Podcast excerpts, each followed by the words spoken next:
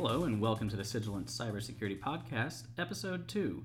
I'm Neil Weitzel, joined today with Miguel De Los Santos, one of our sales engineers here at Cygilant, and we're going to discuss vulnerability management. Hey, Miguel. Hey, Neil, thank you for having me. So, to start off, do companies typically already have a vulnerability management process in place? Today, uh, I find that most organizations have a mixed bag where you have some that have a really uh, high end configuration but don't optimize, and others who just don't really understand what vulnerability management is as a whole. Uh, I think that the biggest gap that we find is just understanding and configuration. So, if we were to start from that mentality, uh, really breaking down, first of all, what are you protecting, right? And what do we need to prioritize within the environment? Understanding your internal and external uh, IPs, and then realizing the visibility that you gain from that. So, for example, if I'm doing a scan internally, let's say an unauthenticated scan, I can understand different uh, threat actors that could be looking uh, to take advantage of uh, malware or installed applications or open uh, configuration holes. Uh, or even open ports that are available. And the same sort of concept, concept extends to external IPs, where you have your front facing devices that uh, are easily attacked and could have things that are opened as well. So, you mentioned the perspective of doing an unauthenticated scan, but is there any additional value in doing an actual authenticated scan? That's a great point. Adding credentials to a scan will give you a real deep dive and associate what those weak points are to the applications or different things that it's tied to internally to a system and to a device. So, doing internal and external authenticated and unauthenticated configured scans help describe current vulnerabilities and risks to the company better than just running scans with default configurations.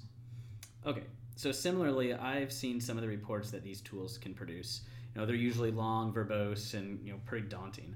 Uh, is there any pro tips that you can provide for prioritizing this information? You know, identifying you know, really what's most important. Definitely. Uh, but it first starts with the company's context. Again, what are you looking to protect? What are those worst case scenarios that you're looking to prevent? What's the business impact? And that's when prioritization starts. Let's add value to what you're scanning. That way you can maximize your approach to maintenance windows and, and other things to solve issues. All right, so like take each one of those vulnerabilities, understand what its worst case scenario is, Correct. and then kind of apply what you think that priority is for your business context. Right, and and realistically, it's all about solving that root cause problem and not just treating sy- symptoms. Right, that makes sense. So configuration and prioritization, that's really only half of the battle for vulnerability management. Um, oftentimes, I've seen that these uh, tools produce reports with some remediation advice. Uh, I know that you know the, again the reports are really long and some of the advice is pretty high level or simple. How can somebody really take this advice, discern it into actionable steps that are really going to mitigate or remediate even some of these vulnerabilities that they find?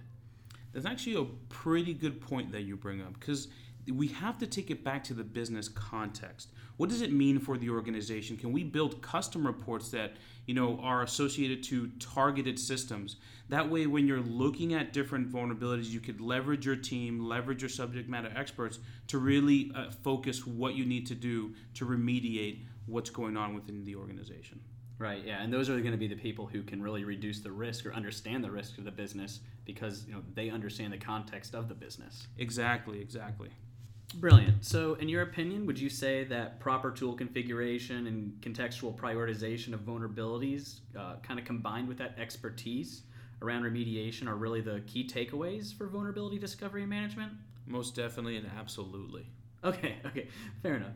All right, so would you say there's any one action uh, a security program should make sure that they're performing uh, that would really help their security systems? Like the one number one takeaway? I would say most definitely above all, just patch your systems Oh, and really? do it in a way. Yeah, do it in a way that makes sense. Don't wait three weeks.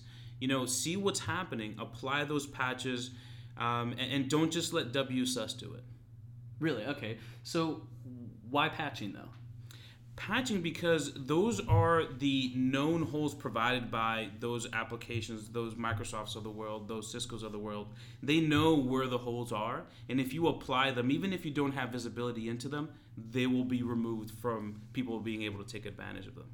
Interesting. All right. Cool. Well, hey man, I do appreciate you taking the time out of your day to speak with me today. Um, for Always a everyone listen- for everyone listening, this is Neil Weitzel and Miguel De Los Santos from Cygilant. Until next time, thanks.